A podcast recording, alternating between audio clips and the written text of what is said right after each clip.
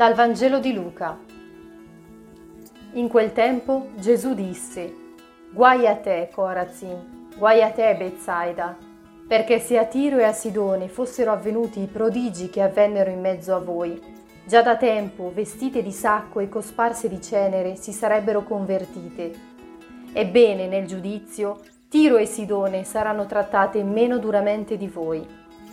E tu, Cafarnao, Sarai forse innalzata fino al cielo, fino agli inferi precipiterai. Chi ascolta voi, ascolta me. Chi disprezza voi, disprezza me. E chi disprezza me, disprezza colui che mi ha mandato.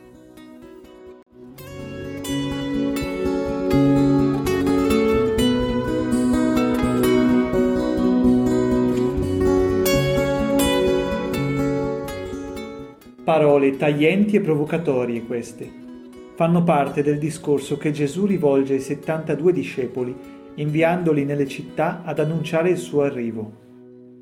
Corazin, Bethsaida, Cafarnao, località familiari a Gesù e al testo evangelico, tanto dall'essere oggi mete obbligatorie per ogni pellegrino che si reca in Palestina. Queste località sono elencate con efficace freddezza dal Maestro che pone i suoi discepoli dinanzi al più grande e terribile aspetto della realtà dell'uomo, la libertà.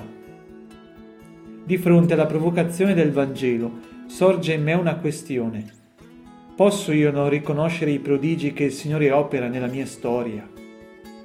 Ben presto però mi rendo conto che questa domanda apre la questione cruciale della mia libertà.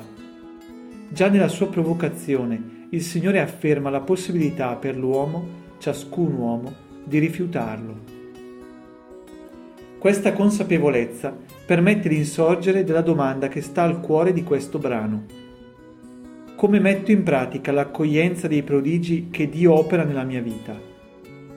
L'attenzione non è posta sulla comprensione passiva dell'annuncio, ma sulla mia possibilità di mettermi in gioco per accogliere il Vangelo.